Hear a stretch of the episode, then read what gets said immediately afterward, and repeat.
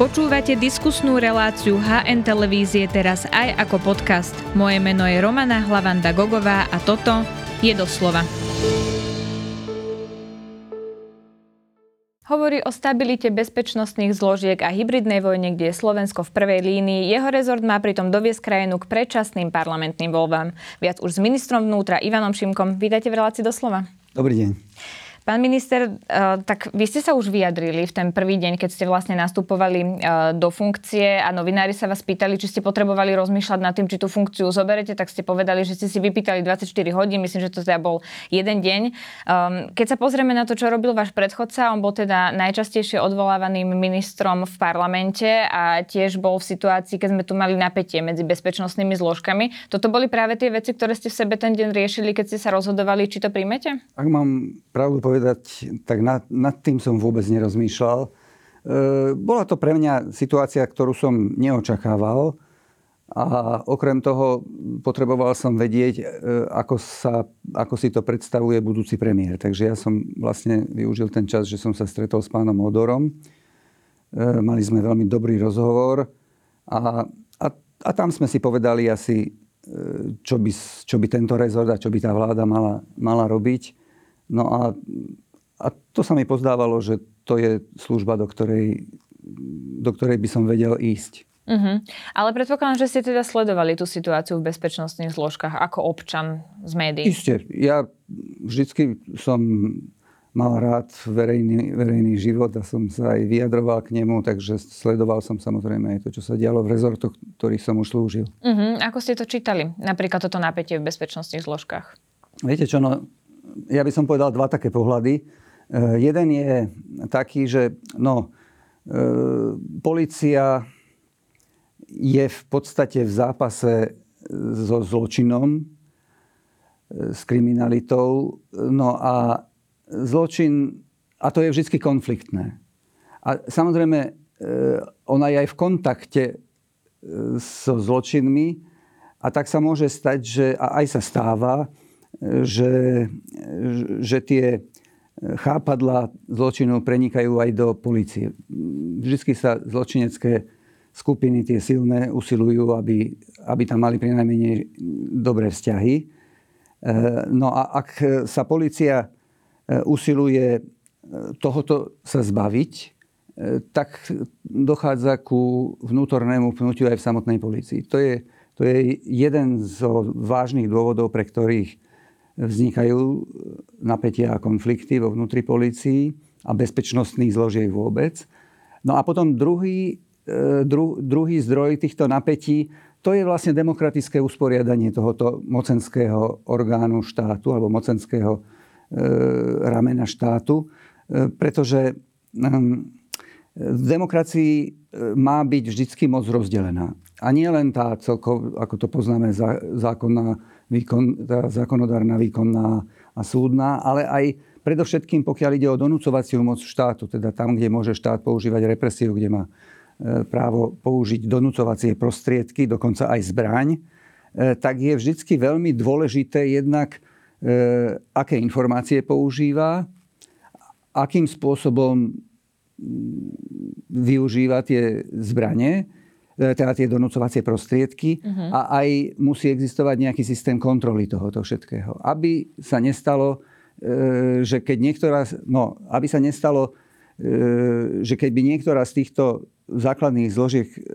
začala dominovať nad ostatnými, pretože by paralizovala potom buď tú samotnú primárnu činnosť, ktorú vlastne majú tie donúcovacie orgány vykonávať, alebo by zase na druhej strane sa vymkli spod kontroly, alebo by konali na základe e, nie spolahlivých informácií. A my v tomto a, máme a, problém, preto sa stalo to, čo stalo, lebo ono to vyzeralo tak, ako keby tu boli dve strany sporu, ktoré sa chceli ako keby navzájom stíhať, jedna chcela stíhať druhu a vyústilo to do toho, že vyšetrovatelia okolo toho týmu Jana Čurilu sú stále obvinení. Chcel som povedať, že vždycky tu bude isté napätie. Uh-huh. A to napätie je prirodzené a to má byť ide o to, aby, bola, aby tu bola aj rovnováha. A ak sa, niekedy, ak sa niekedy stane, že tá rovnováha nie, no tak tu existujú nejaké ozdravné mechanizmy, ktoré niekedy pôsobia bolestivo a, a, a, a, a občas, ich kvali, občas ich označujeme ako vojna v týchto zložkách. Ale je to, prakticky je to štandardný jav. Nie je to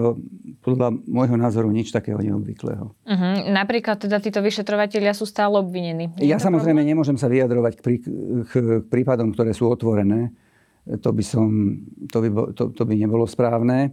Ale mám dôveru v celý ten demokratický mechanizmus, ktorý u nás funguje, že nakoniec sa to skončí spravodlivo. Uh-huh. No a práve o tú spravodlivosť mi ide. Či to vidíte ako zastrašovanie tých vyšetrovateľov, alebo práve obraňovanie problematických vyšetrovateľov? Že... No to už by som hovoril konkrét, to už by som práve vstupoval do konkrétnych vecí, ale zastrašovanie je jedna z foriem, ktorým prebieha vlastne to napätie a ten zápas e, štandardne, obvykle. Uh-huh, len potom je otázka, že ktorá strana zastrašuje ktorú, ale predpokladám, že to mi nepoviete. Vy v tom ale máte jasno, kto má v tomto spore tú pravdu a kto v tomto spore vlastne to myslí dobre zo Slovenska? Uh, mám, mám na to svoj názor, ale počkám si na výsledok vlastne toho, celej tej kauzy. Uh-huh.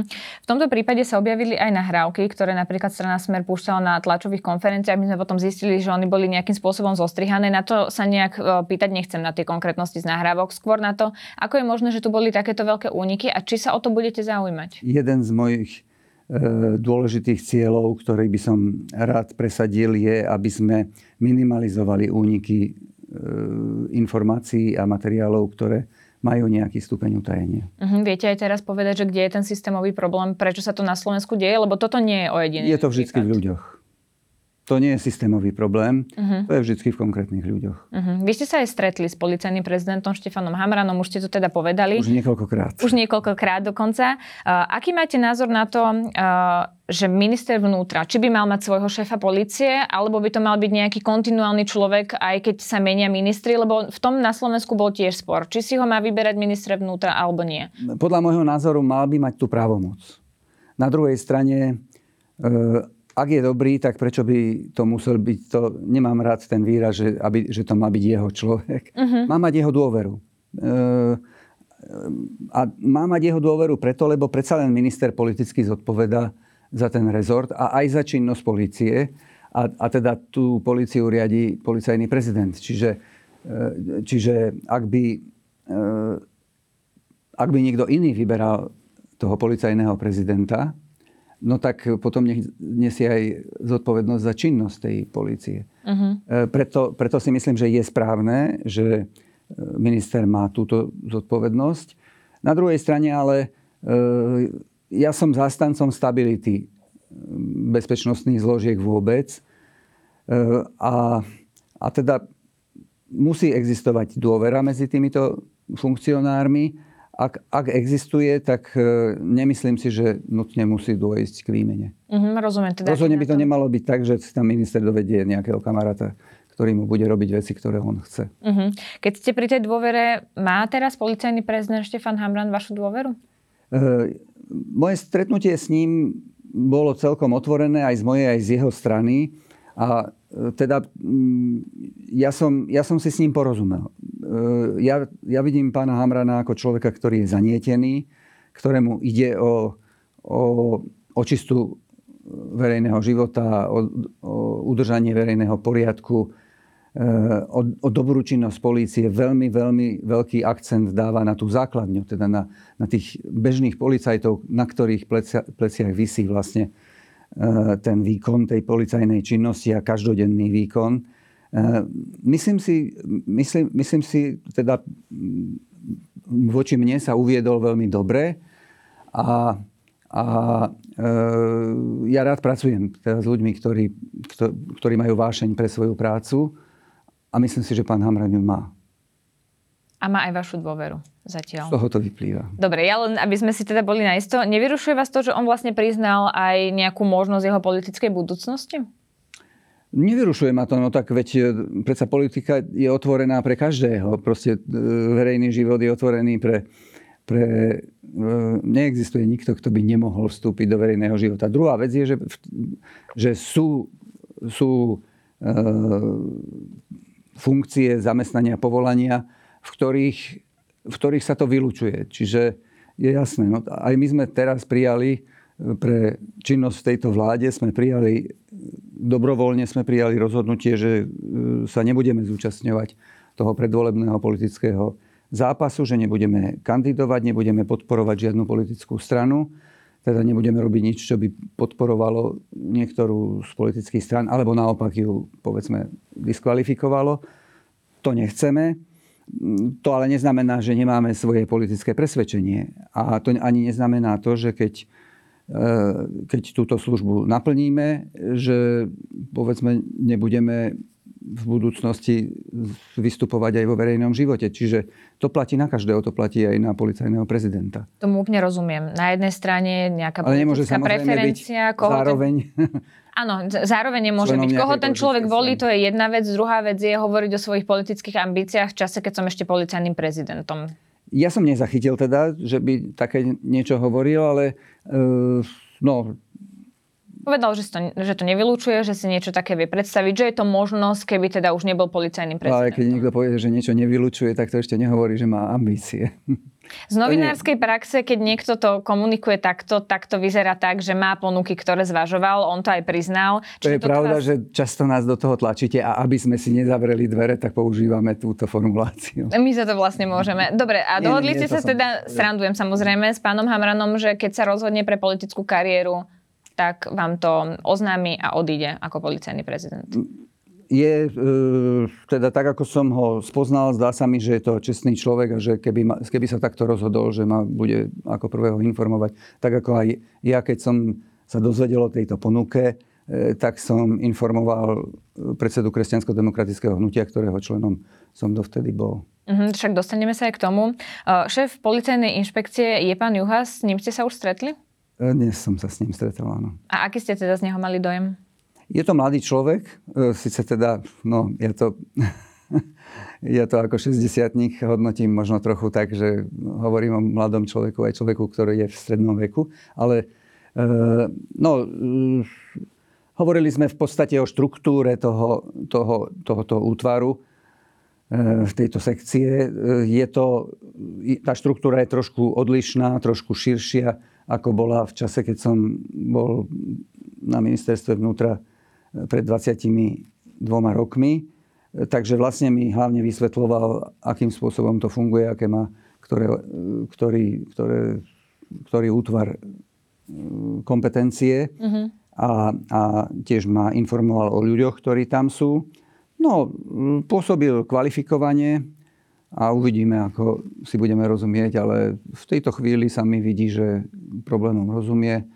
Ja som mu tiež povedal to, čo v podstate hovorím vo všeobecnosti aj policajným funkcionárom, aj jemu, že záleží mi na očiste verejného života, aj na očiste týchto zložiek donúcovacej moci štátu, teda aj policie. E, ide mi však ale o to, aby sa vždycky používali prostriedky v súlade so zákonom, predovšetkým s trestným poriadkom, aj keď ten trestný poriadok už má svoje, už istým spôsobom zastaral, ale ale, ale je to alfa a omega. A okrem toho, aby sa používali, aj keď trestný poriadok povedzme pozná veľkú škálu možných nástrojov, aj donúcovacích, ale aby sa používali primerane. To sa mi zdá byť dôležité. Uh-huh. Ja som sa vás chcela opýtať, či ostáva vo funkcii, ale keď ste sa videli uh, dnes, tak asi to nie je úplne otázka na mieste, alebo už ste v tomto rozhodnutí? Nie je to aktuálna otázka. V tejto chvíli e, je riaditeľom tej sekcie a a neprichádzam s tým, aby som, aby som e, robil nejaké personálne čistky. Uh-huh, rozumiem. Nedá mi neopýtať sa, ako ste vlastne vnímali tú situáciu, lebo v policii boli ľudia aj ako Tibor Gašpar, ale aj Milan Lučanský, boli teda policajnými prezidentami a my sme sa rôzne informácie dozvedeli, najmä po vražde Jana Kuciaka. Vy ste boli na rezorte, ako ste to spomenuli, pred 22 rokmi ste boli ministrom vnútra, tak ako vôbec vnímate celú túto situáciu? Viete, no ja som bol eh, v 90. rokoch už vo verejnej službe v rozličných funkciách ústavných. Eh, prakticky od začiatku po revolúcii som sa o, ten, o, o túto časť funkcií štátu zaujímal. Bol som predsedom branobezpečnostného výboru už v tom prvom e, slobodne zvolenom federálnom zhromaždení. E, takže Takže e, ja viem, že to je veľmi, veľmi zložitá húština obrovského množstva ľudí, záujmov a že, a že to prebieha v prostredí pomerne dosť nelútostného politického zápasu. On bol iný v 90. rokoch, Navyše v 90. rokoch dochádzalo aj k tým veľkým majetkovým presunom, k privatizácii a ano. tak. Boli, no viete, vyletovali autá do vzduchu. To bolo to obdobie takého brutálneho, takej brutálnej kriminality. A toto som v podstate zažil, e, záver toho som zažil ešte aj na ministerstve vnútra v, tom, v tých rokoch 2001-2002, keď som slúžil Teraz, teraz je to už inak. Dneska už máme skôr takú tú tzv. kriminalitu bielých golierov. Už, už nie je taká brutálna. Samozrejme, vražda Jana Kuciaka nás a jeho snúbenice nás všetkých šokovala, pretože to už sa ako keby sme si mysleli nedeje e, v tomto, v tom, v tomto období. Takže e, to vlastne si treba uvedomiť, že, že je veľmi blízko vždy k tomu. Keď proste vo chvíli, ako ako sa, ako, ako sa e, to kriminálne podsvetie zmocní všeli čoho, tak, tak nemôžeme vylúčiť ani takéto brutálne činy. No ale e, je, to, je to stále o, o tom istom. No proste ten zápas e, s kriminálnym svetom je, je neustály konflikt. A tak, tak to bolo aj vtedy, tak je to aj dnes. Mm. Tak ma to nejako neprekvapuje aj, aj tieto kauzy, o ktorých ste vy hovorili. E, no tak je to, je to ten konflikt. Ja keď som nastúpil e, vtedy pred 22 rokmi, no vtedy bola trošku iná situácia. E, nastupoval som do rezortu v čase, keď pán minister Pitner, môj dobrý priateľ, Lacko Pitner, ako sme ho nazývali, bol niekoľko mesiacov práce bol chorý a ten rezort si tak trošku začal robiť, čo chcel. A bolo treba tam vtedy nastúpiť tak trošku zostra. E, takže ja som vlastne hneď prvý deň vymenil policajného prezidenta. E, o niekoľko dní som vymenil šéfa sekcie. E, proste šéfa vyšetrovačky, vtedy to bola osobitná sekcia uh-huh. vyšetrovania, toho som tiež prvý deň vymenil. Každého z iných dôvodov. Takže teraz nebolo, nebolo treba to, nastupovať tak zostra? Nebolo to vždycky vzlom. Myslím si, že teraz je, je to vždy veľké riziko povedať to tak, ale ja si myslím, že teraz je ten rezort stabilnejší. Uh-huh. A, a túto stabilitu si cením. A pre, predovšetkým niekoľko mesiacov pred voľbami si myslím, že by ani nebolo zodpovedné E, tú stabilitu ohrozovať nejakými neuváženými personálnymi zmenami. Na druhej strane, okrem toho som tiež o 20 rokov starší a hádam aj trošku skúsenejší, dúfam. E, a moja životná skúsenosť je, že aj keď máte výhrady voči niekedy niekomu, je možno dobré v tom prvom kontakte investovať do dôvery a, a mnohokrát sa vám podarí vyriešiť tie veci, voči ktorým máte výhrady e, nekonfliktným spôsobom. No ale samozrejme, keď nesiete zodpovednosť a, a nepodarí sa to, tak potom je treba prikročiť aj ku personálnym opatreniam. Mm-hmm, ale rozumiem. nie sme v tomto štádiu. Teraz. Rozumiem. Posunulo sa niekde rozhodnutie o šéfovi SES Michalovi Aláčovi? Nie, myslím, že sa ne, teda s, neviem o tom, že by sa posunulo. My sme na túto tému zatiaľ len veľmi krátko hovorili s pánom premiérom. E, predpokladám, že tá diskusia bude ešte, tá, ten rozhovor bude ešte pokračovať. Zajtra, zajtra vlastne by som sa mal stretnúť aj s pánom e, so šefom teda informačnej služby, tak s pánom Maláčom, takže Uh, uvidím. Ja, som, ja ho osobne nepoznám. Uh-huh, rozumiem. Ale v tomto máte vlastne aký postoj? Mal by mať premiér svojho šéfa SIS? Určite nie svojho. Úplne rozumiem, ako to myslíte, ale teda, ale či by to mal je, byť človek, je ktorému štandardné, Je štandardné, že teda uh, riaditeľa SIS volí, volí uh, vláda, ale, ale je štandardné a politi- je to taká politická tradícia, že šéf SIS väčšinou býva nominovaný predsedom vlády. Ale to neznamená, že to musí byť vždy nový. Je treba si uvedomiť ten stav, ktorý, o ktorom som hovoril pred chvíľkou, že sme niekoľko mesiacov pred voľbami a že je potrebné, aby bezpečnostné zložky predovšetkým fungovali. Takže je treba, je treba všetky tieto veci zvážiť a je treba hovoriť aj s ním. Uh-huh. Pán minister, ja úplne rešpektujem, že ste povedali, že nechcete nejak komentovať politiku a že tak sa všetci ministri dohodli. Tak mám pre vás inú otázku. Aký je pohľad váš na dnesnú, dnešnú spoločnosť? O, z pozície teda ministra vnútra, ako to vnímate? Ako sa tá vlastne spoločnosť posunula, vyvinula? Aké časy žijeme dnes? No, e, slovenská spoločnosť sa, sa posunula veľmi podľa mňa za tých 30 rokov. Eh, myslím si, že od, tej, od toho času, kedy, kedy členovia vlády tancovali okolo líp, eh, sme sa stali takou štandardnou demokraciou západného typu. Eh, aj mentálne si myslím, že ľudia celkom prirodzene jazdia, študujú, pracujú, predovšetkým v západnej Európe a, a v tom západnom svete. Drvivá väčšina z tých, ktorí teda nejakým spôsobom žijú aj so zahraničím, tak, tak žijú v tejto časti sveta.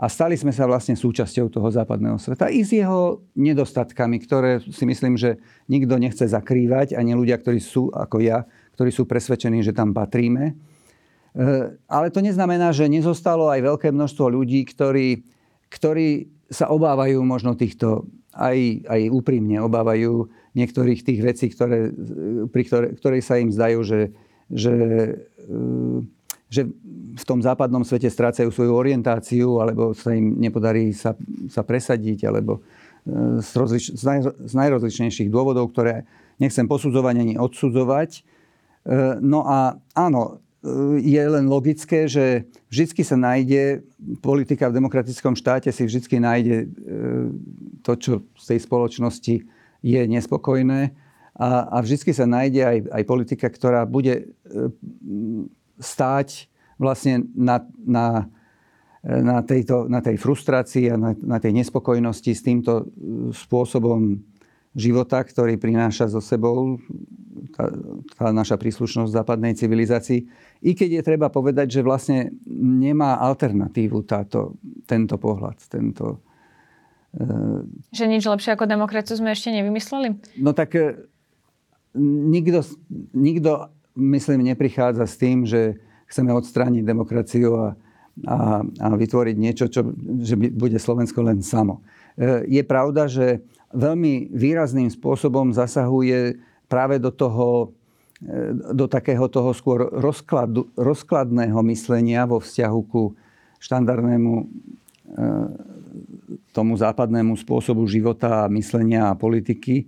Veľmi rozkladným spôsobom e, pôsobí vojna na Ukrajine No presne, na to som sa chcela opýtať, lebo Slovensko vlastne vstúpilo do NATO v roku 2004 a vy ste pár mesiacov predtým vlastne skončili ako minister obrany, lebo v tom čase vás odvolal uh, vtedajší premiér Mikuláš Zurinda. Dnes tu vlastne máme vojnu za hranicami a uvedomujeme si tak úplne uh, plasticky, aké je dôležité, že sme vlastne do, toho, do tej aliancie vstúpili, aké je to dôležité pre Slovensko. Ale máme tu z niektorých teda uh, z niektorých častí politického spektra počúvame aj rôzne pochybnosti aj o našich partneroch z aliancie, aj o našich partnerov napríklad z Európskej únie. Ako vnímate toto? E, to len nadviažem na to, čo som práve povedal predtým. Ja, e, je mi jasné, že, e, že vždycky sa nájdú politici, ktorí budú, e, ktorí, budú nad, e, ktorí sa budú chcieť niesť na vlne ľudí, ktorí sú nespokojní, ktorí sú rozličným spôsobom frustrovaní, ktorým sa nepáči to, čo je. A, a majú na to často aj veľmi pádne argumenty. No a potom eh, prichádzajú s takýmito skratkovitými návrhmi, ale pritom neprinášajú vlastne žiadnu koncepciu toho, ako by to malo byť. Pretože e, zaistiť bezpečnosť e, Slovenska e, to nie je 2%, 2% HDP. To by vyžadovalo, treba sa pozrieť, koľko, koľko povedzme taký Izrael, ktorý je malý, malý štát, ohrozený, koľko, koľko, koľko vynakladá prostriedkov na to, aby si, aby bol schopný čeliť tým nebezpečenstvám. E, nehovoriac o tom, že majú základnú vojenskú službu, že tam základ, rukujú aj ženy. Proste je to, je to, je to ďaleko väčšie nasadenie a ďalek, proste to, toto už tí ľudia nehovoria.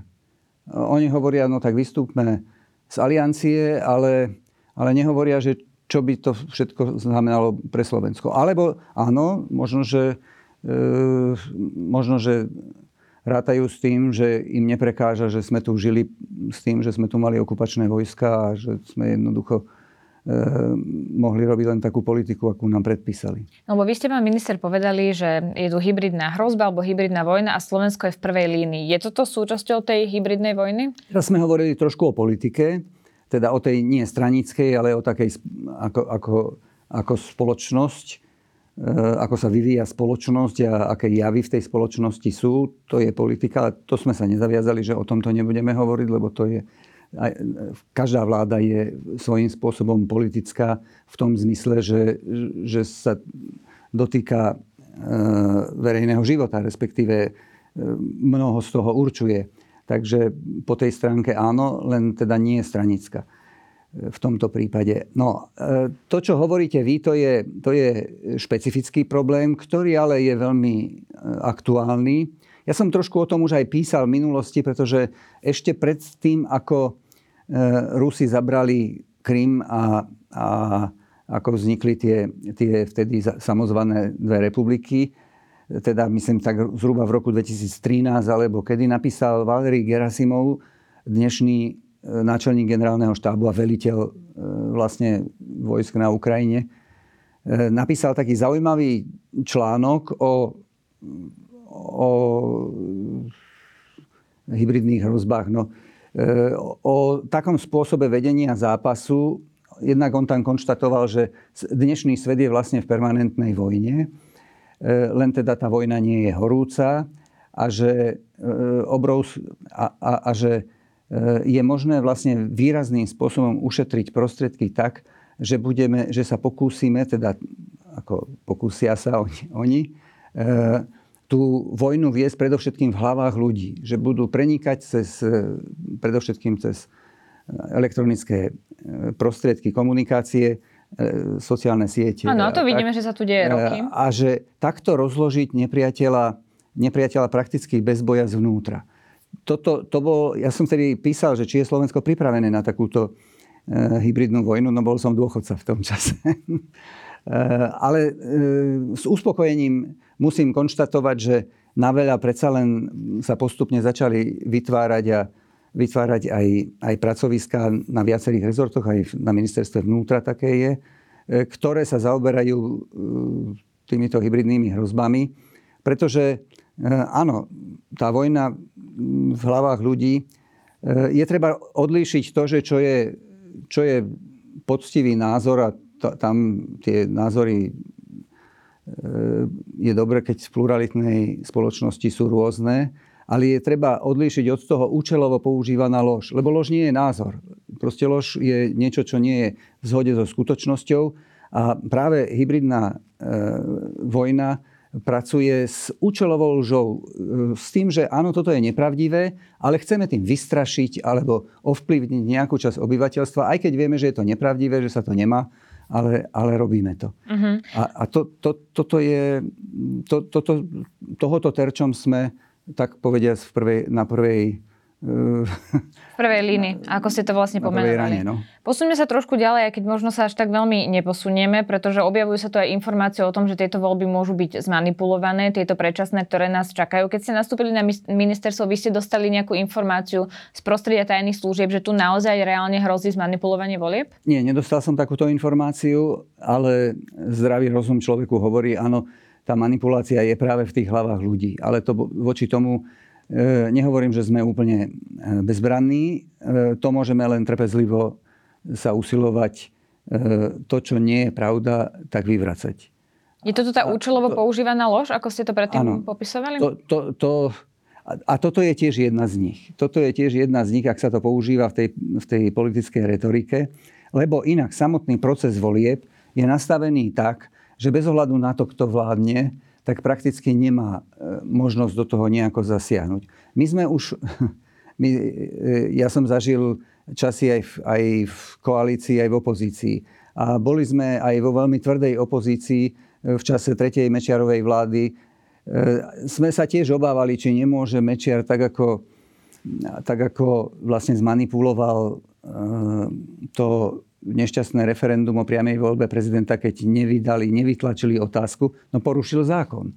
Ale, ale e, v takom prípade nebolo možné vlastne uskutočniť to referendum o tej otázke, na ktorú sme získali 500 tisíc podpisov. Ale, ale e, pokiaľ išlo o voľby, tak tam, tam sa volebné lístky, teda tie volebné kandidátky sa sa vytlačili, proste všetko, čo, sa, čo malo splniť vtedajšie ministerstvo vnútra splnilo, e, štatistický úrad tiež splnil.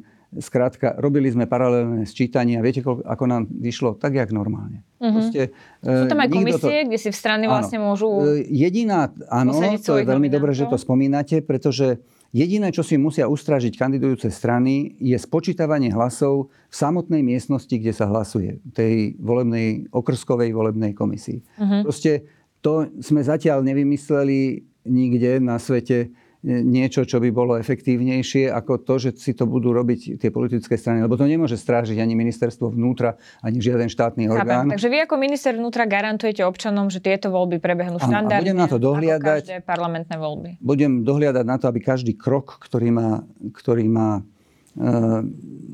vykonať ministerstvo vnútra alebo nejaká agentúra ministerstva vnútra, tak aby prebehol tak, ako pre, má prebehnúť a aby prebehol včas. Máme tu teraz novelu e, volebného zákona, ano. ktorá prešla v parlamente, ktorá je, teda viacerí hovoria, aj dokonca tí poslanci sami si potom uvedomili, že ona je istým spôsobom nevykonateľná.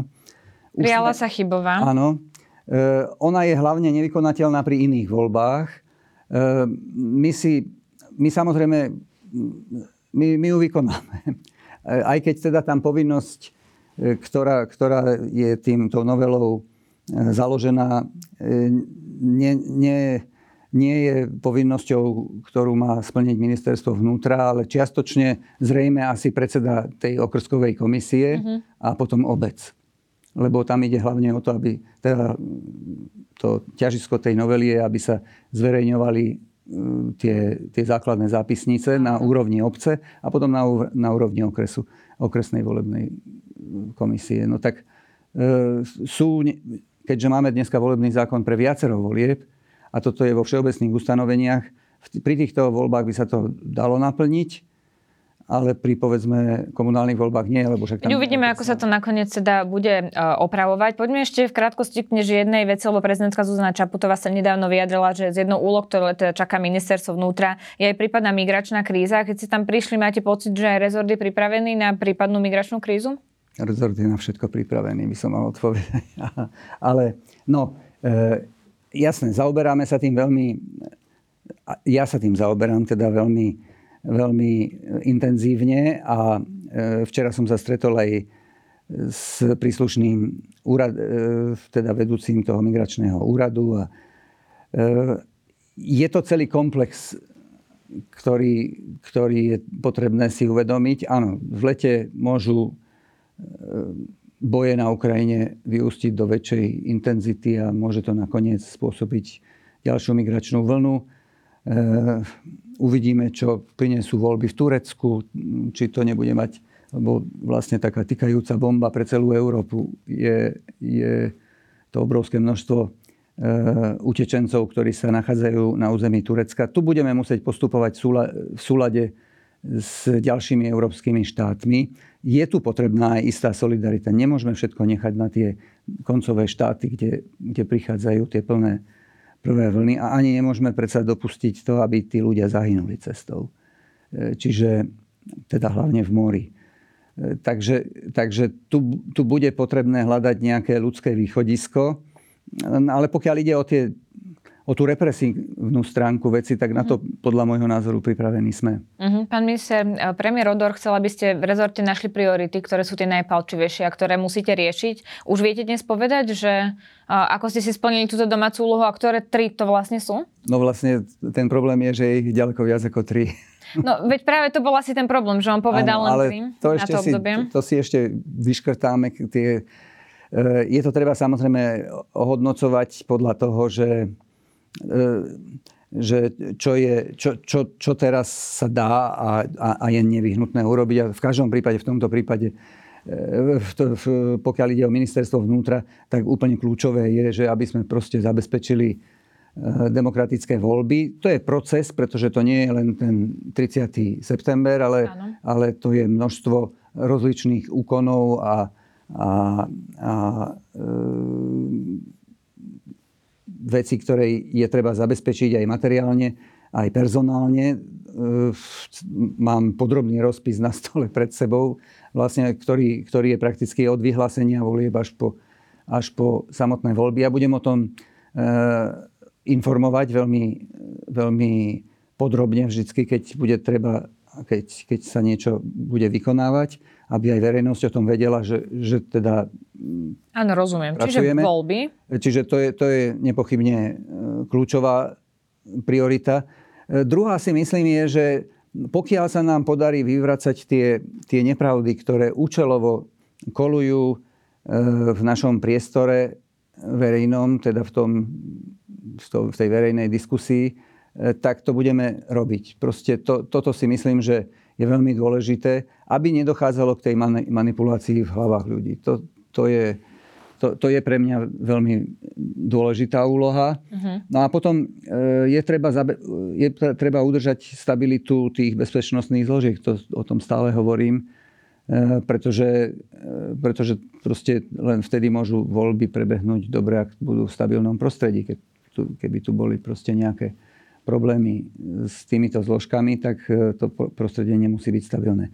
Takže toto sú nepochybne tie také kľúčové veci, s ktorými prichádzam do toho rezortu, ale v týchto dňoch sa oboznamujem s, jednak s ľuďmi, ale aj s tým, e, ako, akým spôsobom oni vidia tie ich priority a mm. každý samozrejme na tom svojom úseku, ale z toho všetkého mi vychádza, že áno, mnoho rokov sa tu neinvestovalo do budúcnosti. Proste sa, sa zabezpečoval ten chod.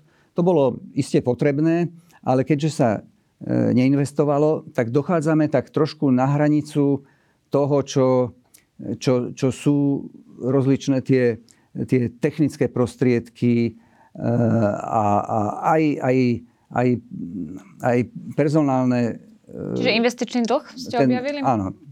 Chcel som sa vyhnúť tomuto výrazu, ale... Tak som to teda povedala za vás. v novinách, tak to môžeme. Je tu obrovský investičný dlh. No a tu si budeme musieť povedať, nie my, ale povedať, pripraviť, tak ako pán premiér Odor hovorí o tých Lego kockách pre štátny rozpočet, ono to tam vlastne bude. Tam budú tie, tie, e, tie veci, ktoré predstavujú priority do budúcnosti, že tam si budú musieť povedať e, ľudia, ktorí prevez, ktorým odovzdáme štát, ktorí prevezmú zodpovednosť na základe výsledku volieb a budú si musieť povedať, e, no aký štandard bezpečnosti chceme udržať ten štandard, ktorý tu máme. Ak áno, tak je treba investovať. Je, je treba investovať a je treba hovoriť aj o tom, koľko povedzme policajtov na to potrebujeme Nemôžeme byť ako jediná, šta, jediná krajina, ktorá obmedzuje počet e, policajtov. Áno, to je jedna celá, celá veľká, Európa. obrovská téma. No, lebo áno, e, iste, keď si povieme, že chceme mať... E, ne, ja, nedávno mi hovorili o tom, ako boli v Paríži a im, im povedali, no sem môžete, sem nemôžete, to je non-go zóna. Nie preto, že by tam bývali e, migranti, ale preto, lebo tam nemajú policajtov. Proste oni si povedali, tak toto budeme strážiť a tuto bohužiaľ nie. My takéto nemáme. Dnes my máme ten štandard bezpečnosti pomerne veľmi vysoko nastavený. Mm-hmm. No tak keď si povieme, že chceme ušetriť na úkor tohto, my to nechceme teda, ani za, kým som ministrom, tak to nebude, tak ja to nechcem. Ale, ale e, je treba si povedať, že do budúcnosti, ak to chceme udržať, bude nás to niečo stať. Rozumiem. Ešte mám dve krátke otázky. Ako sa vám spolupracuje s premiérom Odorom? Veľmi dobre. Musím povedať, že ten pokojný, taký vecný štýl um, mi veľmi vyhovuje. A zatiaľ sme však sa stretli len niekoľkokrát, ale, ale myslím si, že si rozumieme a že, že, to, je, že je to správny chlap na správnom mieste v správnu dobu. Uh-huh. Ešte jedna taká otázka o vašej budúcnosti. Vy ste spolu zakladali KDH a ste teraz boli teda jeho súčasťou. Odišli ste práve preto, lebo ste prijali teda túto pozíciu. Keď ale už nebudete ministrom vnútra, vrátite sa späť do štruktúr KDH? Tá, ten inštitút v stanovách KDH sa volá, že prerušenie členstva v prípade, že e, tá ústavná funkcia nie je zlučiteľná s členstvom, čo je tento prípad, i keď nie nie je to, e, nevyplýva to zo zákona, ale z politického kontextu to vyplýva. Áno. Čiže ja som využil tento inštitút, mám prerušené svoje členstvo po dobu výkonu svojej funkcie a potom... Budete kontinuálne pokračovať v KDH. Takže môžeme očakávať, že v nejakých iných voľbách budete sa KDH kandidovať? To, to dneska nie je aktuálne. A nerozmýšľate ani nad tým? No tak iné voľby možno budú o, o 4,5 roka. Tak sú aj iné rôzne voľby? Samozrejme, ja aj, aha, že by boli... Nie, za prezidenta nebudem kandidovať. Ani do Európarlamentu? Ani, to, nerozmýšľal som o tom naozaj, takže to... Mm, e, v tejto chvíli sa naozaj snažím aj, aj tak mentálne e, tak trošku e, abstrahovať od toho, že mám, samozrejme, politické presvedčenie má každý človek, aj ten čo musí byť najnestrannejší, ale e, snažím sa neuvažovať takto, ani neuvažovať o, o nejakej politickej budúcnosti. Nakoniec ja e, som o nej nejak veľmi neuvažoval ani v posledných rokoch. No, uh-huh. Bol som členom KDH, tak povediať, trošku zo zotrvačnosti a, a preto, lebo e, som, sa za, som sa cítil byť kresťanským demokratom. Ale, e, ale mm, toto nie, toto nie je téma, ktorou by som sa vôbec teraz zaoberal. Chápem. Ďakujem veľmi pekne, že ste si na nás našli čas. To bol minister vnútra Ivan Šimko. Ja ďakujem za rozhovor.